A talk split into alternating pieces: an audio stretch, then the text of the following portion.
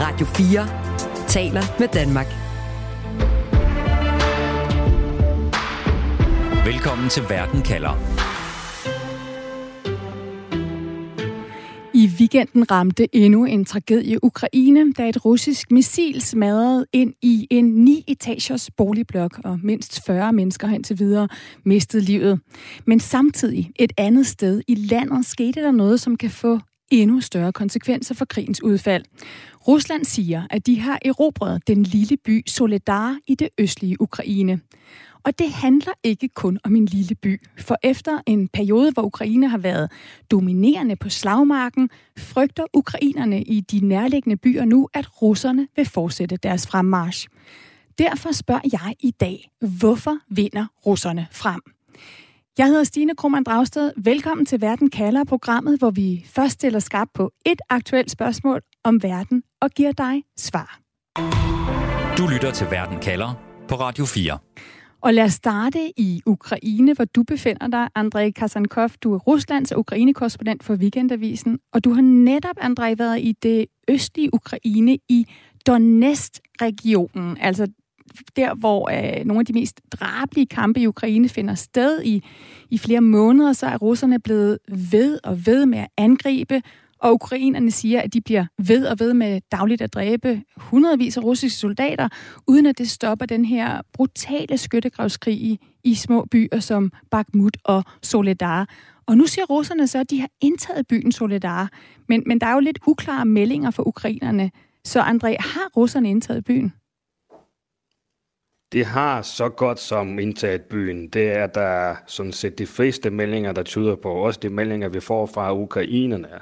Øh, så kan man godt diskutere sådan, om der måske er sådan rent teknisk et uh, ganske lille område, som administrativt måske er en del af Solidar, men i virkeligheden ikke er en del af byen som sådan, som ukrainerne endnu kontrollerer. Men når man kigger på kort, altså også på ukrainske kort, så kan man se et, at uh, russerne har indtaget Solidar, og to, at de sådan set forsøger at fortsætte med at erobre flere ukrainske territorier i alle retninger ud af øh, Solidar, især sådan hen mod øh, sydpå til Bakhmut, for det vil være rigtig smart for russerne, hvis de kunne omringe Bakhmut fra den nordlige retning, ligesom det allerede har gjort det fra den østlige og til dels den sydlige retning. Så André, du har jo lige været i nogle af de her nabobyer til, til Soledar, som, som russerne altså nu siger, de har kontrol med, og talt med ukrainske indbyggere der. Hvad siger de til, at russerne er på fremmarsch? Det er selvfølgelig lidt forskelligt. Det afhænger af, hvad man snakker med, for det er, der er jo ret mange ukrainere, der nærmest har tjekket ud i forhold til krigen, der, som har stået på i så lang tid, at de næsten ikke orker at følge med i, hvad der sker. Så nogle af dem reagerer mest på, når deres by bliver ramt, og det afhænger ikke så meget af, hvordan det går ved frontlinjen. Det er sådan lidt tilfældigt, hvordan det sker. Men når det er sagt, så er det selvfølgelig en del folk, der dagligt tjekker nyhederne i forhold til, hvordan, hvor er frontlinjen, hvordan bevæger den sig, kommer den tættere på der, hvor vi er. Og der, hvor jeg var, især i Sloviansk og Kramatorsk, det er sådan en 35-40 km fra Solidar, øh, der var det jo rigtig mange mennesker, der, har, der forlod øh, deres hjem i første omgang, da russerne angreb øh, Donetsk-regionen fra nord, fra Kharkiv-regionen i foråret. Og senere, der havde Ukraine jo held øh, med at smide russerne ud derfra og befri nogle af de territorier. Med, og folk kunne vende tilbage til deres hjem i Sloviansk, for eksempel. Men nu kigger det mod øh, Solidar og tænker, hvad, hvad sker der, hvis nu at russerne kan fortsætte til Bakhmut? Jamen, kan de tage Bakhmut, så vil det da også fortsætte til resten af Donetsk-regionen. Så der er ret meget bekymring i mange hjem i Donetsk-regionen lige nu. Man kan godt høre, når du fortæller, at, at krigen har været i gang i snart et år, ikke? når du fortæller, at, at der er siddet ukrainere øhm, 35 kilometer fra frontlinjen, og, og stadig kan det sådan, det er ikke altid, de lige øh, tjekker ind, fordi man skal simpelthen også videre med, med sit normale liv, men så samtidig øh, kan frygte, øh, om det skal blive deres øh, landsby eller by næste gang. Altså hvis man kigger, André, på et landkort, så er det jo smi- bitte små landsbyer, som ligger sådan ret tæt på hinanden i det østlige Ukraine, og det er jo en del af landet, som Putin har sagt tilhører Rusland. Hvad er det helt konkret, de folk, du taler med i, i de byer, der, der er tæt på Soledar, hvad er det, de frygter?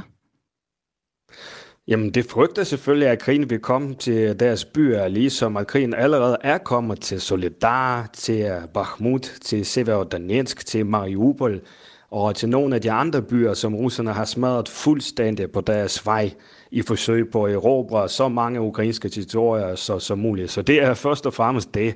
Og dem, der måske ikke øh, sådan i første omgang er bange for, at deres by vil blive erobret, det er simpelthen bange for, at russerne vil komme øh, så tæt på den, at de vil kunne øh, skyde øh, direkte på den med artilleri.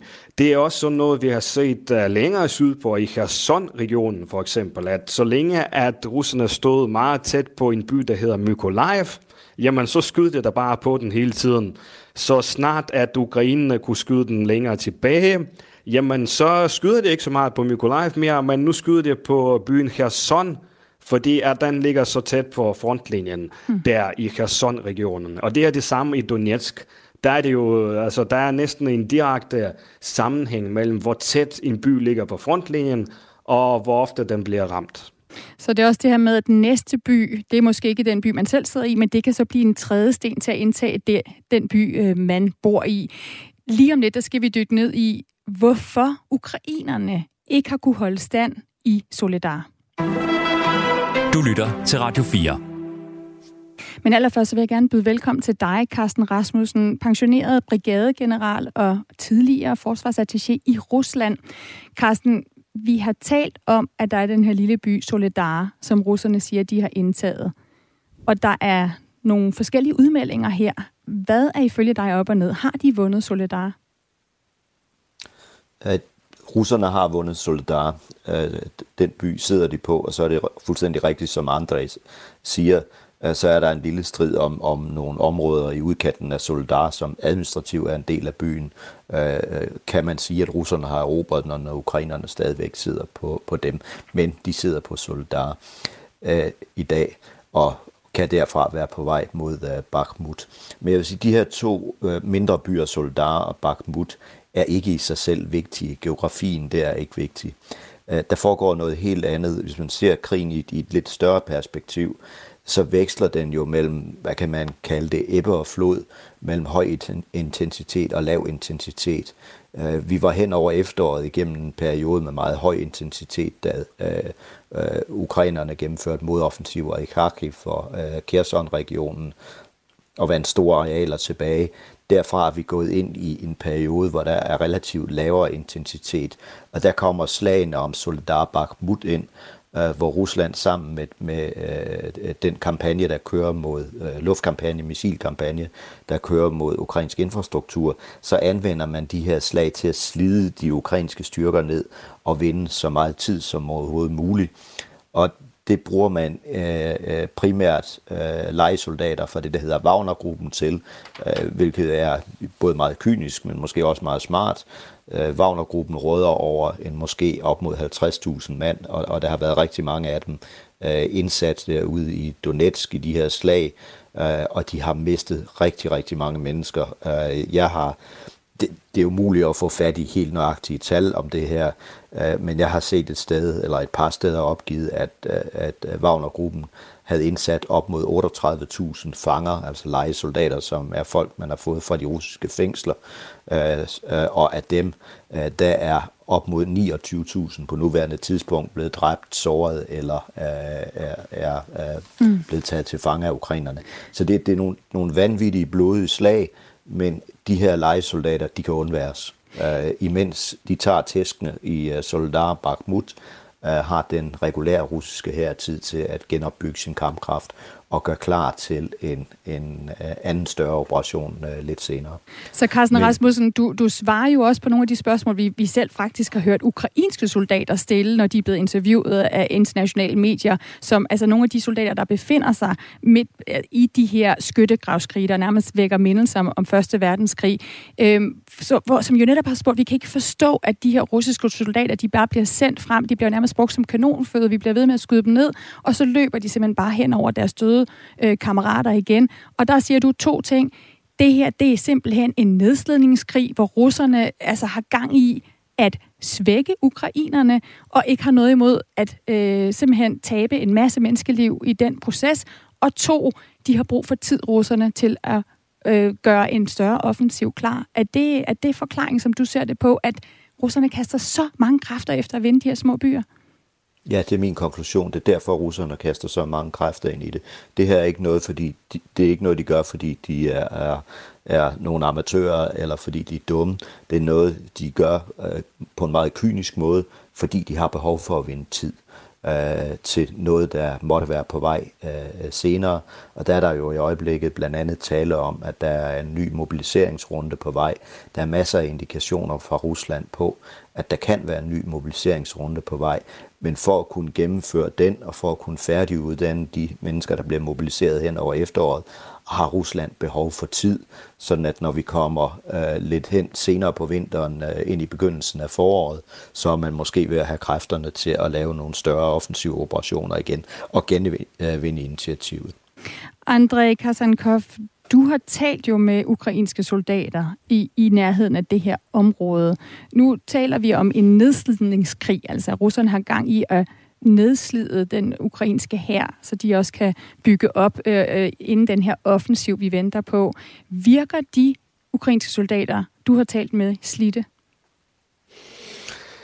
Det er lidt svært at svare på sådan entydigt, synes jeg. For på den ene side, så er det ikke sådan, at det vil opgive overhovedet ikke. Og der er masser af gejst, og der var mange soldater, der for eksempel har deltaget i, der var sådan en fejring i forbindelse med, at der var ortodox øh, jul i Ukraine i de efterfølgende dage, så er der en tradition for, at man kan gå rundt og synge nogle julesange og den slags ting. Og der er nogle soldater, der har været med til det. Altså, så har man jo overskud til andet end kun at slås. Men det er også tydeligt, at der er ret mange af dem, der er ved at blive trætte. Øh, jeg har øh, talt med nogen, der har været der lige siden at krigen startede, altså stort set uden at have haft nogle pauser. Det er sådan noget med, at så er det et øh, ved frontlinjen et par dage, så har de et par dages pause, så er det igen ved frontlinjen et par dage, og sådan kører det bare på hele tiden. Ikke? Uh, og der har de været før, at den her storkrig begyndte. Der var de allerede udsendt der til Donetsk-regionen.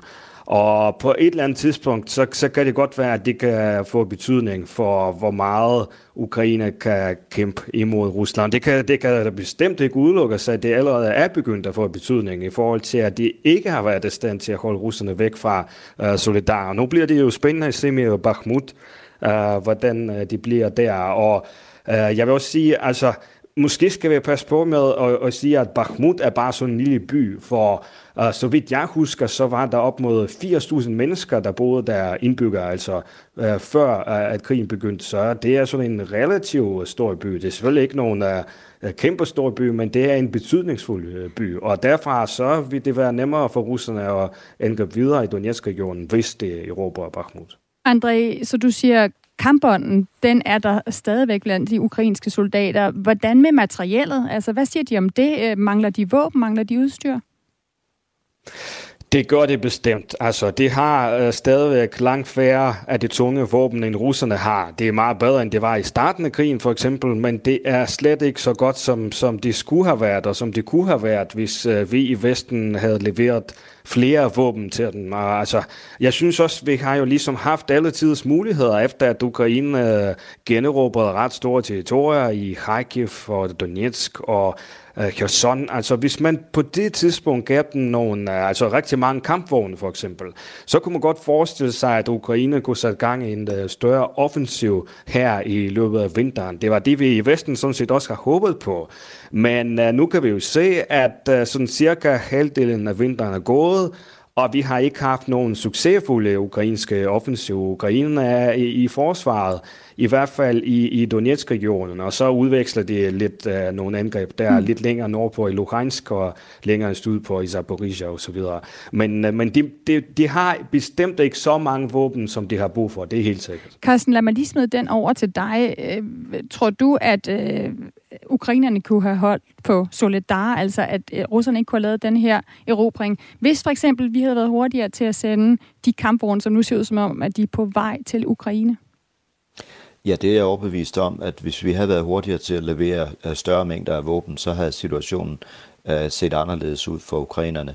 Men nu skal vi, tror jeg, vi skal passe på, at vi ikke fokuserer for meget på, hvad der sker i Soldar Bakhmut. Øh, Andrej var, var kort inde på det. Der sker jo også noget længere mod nord, øh, nemlig op i Luhansk, øh, op i trekanten øh, Kremina, Svartove, Starobilsk, øh, hvor øh, Ukraine har haft mere fremgang.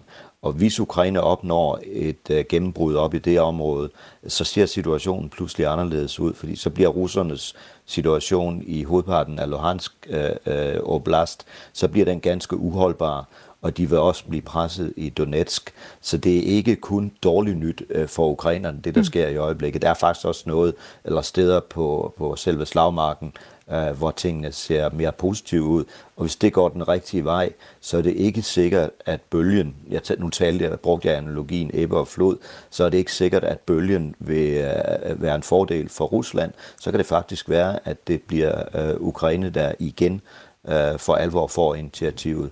Men det kommer meget an på, hvordan går øh, de kommende uger, øh, og det kommer i høj grad også an på, om øh, Ukraine får de våben, de har behov for, øh, for at kunne udvikle en ny øh, offensiv. Og vi kan jo i hvert fald konkludere, at hvor vi hen over sommeren og efteråret så ukrainerne i, i offensiven, altså i Kherson, i Kharkiv, øh, så er det ikke ukrainerne, der entydigt har momentum nu. Carsten Rasmussen, hvor problematisk er det, at det ikke er sket endnu, at det ikke er ukrainerne, der her over vinteren er i offensiven og ser ud som om de øh, med sikkerhed vil slå først?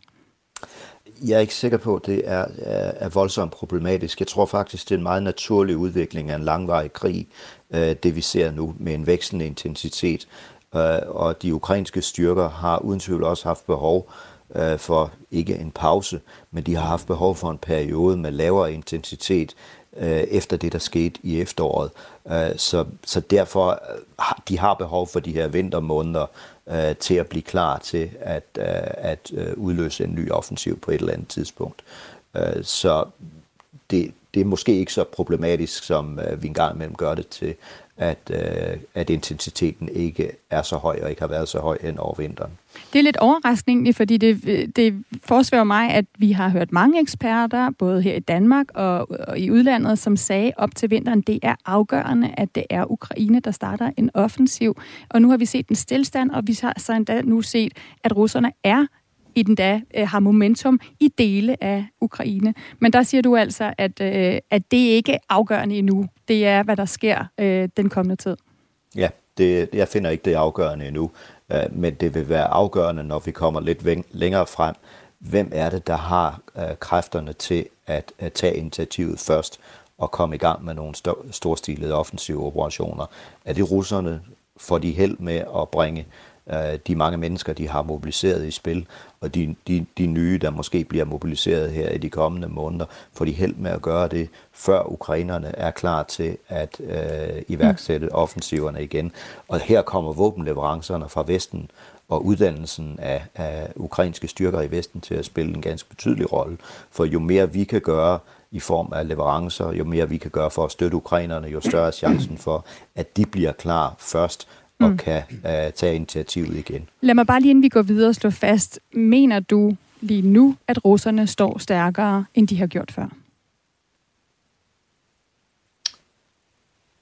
Det, uh, det har jeg vanskeligt ved at svare entydigt på. Uh, russerne har uh, måske delvis lykkes uh, med den nedslidningskampagne, de har uh, haft gang i hen over vinteren, og som de har haft gang i omkring Soldar, eller har gang i omkring Soldar Bakhmut. Men om det bliver afgørende for, om russerne kan gå øh, i offensiven og genvinde det strategiske initiativ, øh, der mener jeg, at juryen altså ude nu. Det, det ved vi ikke nu. Okay. Du lytter til Verden kalder på Radio 4. Andrej Kasankov, er ukrainerne, dem du har talt med, de er skuffet over, hvordan det går på slagmarken lige nu? Ja, det er der nogen, der er, for jeg har for eksempel talt med, med nogle folk, som er, som sagt er vendt tilbage til Donetsk-regionen, efter at ukrainerne har formået at befri den nordlige del af Donetsk-regionen sammen med Kharkiv-regionen. Det gjorde det sådan omkring september-oktober. Og øh, det har ligesom håbet på, at ukrainerne bare ville kunne fortsætte, og vi kunne befri resten af Donetsk-regionen, eller i hvert fald en, en del af den. Og nu uh, kan de jo se, at det er i stedet for russerne, der rykker frem igen. Og så skal man som en ukrainsk familie igen kigge på, jamen uh, altså, skal vi uh, flytte uh, til den sted? Skal vi flytte vestpå, ligesom vi har gjort uh, tidligere? Eller skal vi blive her lidt endnu? Uh, hvor længe kan vi blive? Og, og så videre. Så selvfølgelig er der, er der en skuffelse og en bekymring i mm. rigtig mange ukrainske familier på de kanter. Lad os dykke lidt mere ned i, hvorfor det er, at der er ukrainere, der står i den her situation lige nu, at de frygter, at russerne rykker frem. Og Carsten Rasmussen, altså pensioneret brigadegeneral og tidligere forsvarsattaché i Rusland, der er en række muligheder, jeg gerne vil, vil gennemgå med dig. Den 21. september sidste år, der annoncerede præsident Putin, at han ville mobilisere yderligere 300.000 selvfølgelig, øh, 300.000 altså soldater til krigen mod Ukraine. Nu har vi så hørt meget om, øh, hvordan det øh, har stået dårligt til med russernes kampgejst. Øh, vi har hørt øh, dårligt om deres ledelse og kommandoveje. Vi har hørt om mangel på basalt udstyr. Men Carsten, på trods af det, er en del af forklaringen på russernes momentum, i hvert fald i dele af Ukraine, at massemobilisering simpelthen er lykkedes. Ja, det er en del af forklaringen.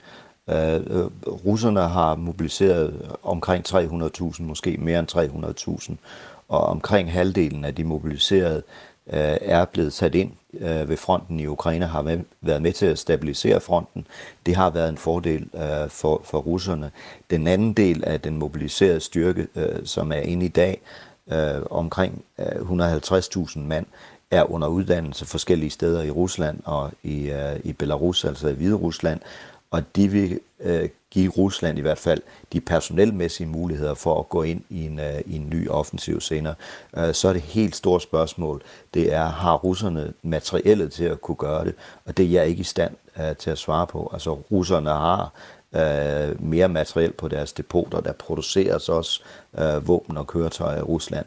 Men om det er nok til at uh, vende krigslykken til russisk fordel. Uh, det, det kan jeg ikke uh, Det kan være, at vi skal lave en hel udsendelse om det, og der kan det jo godt være, at vi også lige skulle kunne ringe til for eksempel Kina og Indien for at få en del af svaret på det spørgsmål. Men Carsten, hvis jeg nu vender tilbage til andre muligheder for, at russerne kan rykke frem, øh, du nævnte selv den her Wagner-gruppe, altså de her private legesoldater, hvor der også gør brug af, af simpelthen fængselsindsatte, som bliver øh, brugt som kanonføde.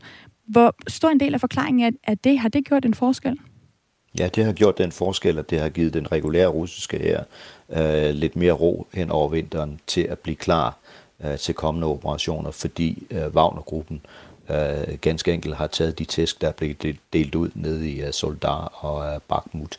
Øh, det er jo ikke regul... Og, og, og dermed har, har de medvirket til at nedslide øh, øh den ukrainske her, uden at den regulære russiske her har måttet kommitte øh, øh, øh, voldsomt store kræfter på det. Og så er der jo den sidste del af pustespillet, altså om forklaringen også er, at ukrainerne, som de jo siger, ikke har fået det, de har brug for for os. Altså om det her kunne være undgået, hvis der for eksempel var i højere grad missilforsvar, hvis der var 100 vestlige tanks, der nu kørte rundt i det østlige Ukraine. Det kunne ikke have været undgået. Øh, øh, som jeg nævnte tidligere, havde ukrainerne også behov for en øh, Øh, for en pause. De havde behov for en periode med lavere et, et, et intensitet i kampene. Øh, det var kommet under alle omstændigheder, men jeg er ikke i tvivl om, hvis Ukraine havde fået flere øh, våben, hvis de har fået kampvogne, hvis de har fået længere rækkende våben, så havde de været bedre klar øh, til at iværksætte en offensiv her sent på, på, øh, på vinteren, eller øh, når vi kommer ind i foråret. Radio 4 taler med Danmark. Så hvis jeg skal opsummere, så står vi altså et sted, hvor ukrainerne i løbet af sommeren og efteråret havde momentum i, i krigen, og det har de altså langt hen ad vejen mistet igen. Og senest der har vi altså set, hvordan russerne har kunne indtage byen Solidar i det østlige Ukraine. En by, som du siger, Carsten Rasmussen, måske ikke har den store, vigtige strategiske betydning, men som kan betyde meget fordi at russerne kan bruge den til simpelthen at nedslide ukrainerne. Så Carsten Rasmussen, hvis du skal svare på det overordnede spørgsmål, jeg stiller i dagens program, hvorfor vinder russerne frem igen? Hvad siger du så? Det er fordi russerne har sat rigtig mange ressourcer ind på hen over vinteren og øh, slide den ukrainske her ned. Det har man gjort ved Soldar Bakhmut, og man har sat mange ressourcer ind på at slide øh, det ukrainske samfund ned. Det har man gjort med de bombemissil- og dronekampagner, som er øh, har ramt det ukrainske samfund gentagende gange her over de seneste måneder. Og Andrej Kasankov, du har allerede været inde på, at de ukrainske soldater i området, du har talt med, de blandt andet siger, at de mangler udstyr.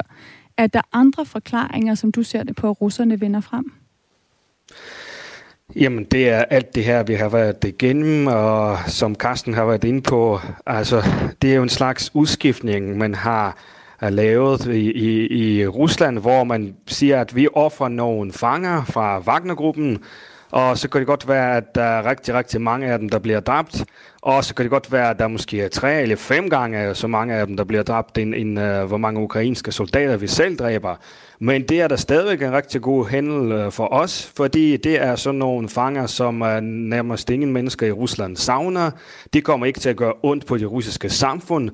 Uh, derimod de her ukrainske soldater, der dør i kamp, det er jo nogle af de bedste mænd, der findes i Ukraine. Og øh, når man tager tog til Donetsk-regionen, så kan man se, hvordan de står på øh, næsten ved enhver station, og hvordan deres familier siger farvel til dem, øh, velvidende, at det måske er sidste gang, øh, de ser dem. Og det kan sagtens være med til at slide øh, det ukrainske samfund op på længere sigt. Og jeg kan være lidt bange for, at man ikke er så opmærksom på det i, i Vesten, at man ligesom, fordi at der har været ret mange ukrainske sejre, så tager man det for givet, at Ukraine nok skal vinde, uanset hvor meget vi hjælper dem.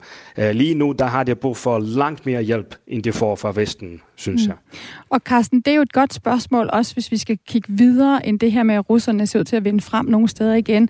Altså, russerne har været ret åbne om, at de har tabt enormt mange menneskeliv på de her, øh, hvad hedder det, kampe, skyttegravskampe, der foregår i de her bitte små byer. Ved vi, hvor mange liv og hvor mange soldater, og hvor hårdt det er gået ud over ukrainerne? Altså, om det har virket, det her med at prøve at nedslide, nedslide dem? Nej, det gør vi ikke. Øh, øh, vi kan ikke sætte tal på, og det tror jeg heller ikke, André, øh, der er over i Ukraine i øjeblikket, kan gøre. Men det er helt åbenlyst, at det har kostet øh, store tab, for, eller betydelige tab, øh, vil jeg hellere sige for Ukraine også, øh, uden at kunne kvantificere det. Tusind tak for den vurdering, Carsten Rasmussen, pensioneret brigadegeneral og tidligere forsvarsattaché i Rusland. Og også tak til dig, Andrej Kasankov, altså Rusland- og Ukraine-korrespondent for Weekendavisen med fra Ukraine. Selv tak skal du have. Og uanset øh, hvad der sker, så husk at du kan få svar på et afgørende spørgsmål her i Verden kalder med mig, Stine Krohmann Dragsted. Vi sender fremover live hver mandag og torsdag. Først som her en halv time om en aktuel sag i Verden kalder. Og lige om lidt, så får du 30 minutters Verden kalder perspektiv, hvor vi sætter et afgørende spørgsmål om verden ind i en større sammenhæng og giver dig svar. Og du kan naturligvis også altid finde os som podcast. Du kan søge på Radio 4's app, og du kan også altid finde Verden kalder der, hvor du lytter til dine podcasts.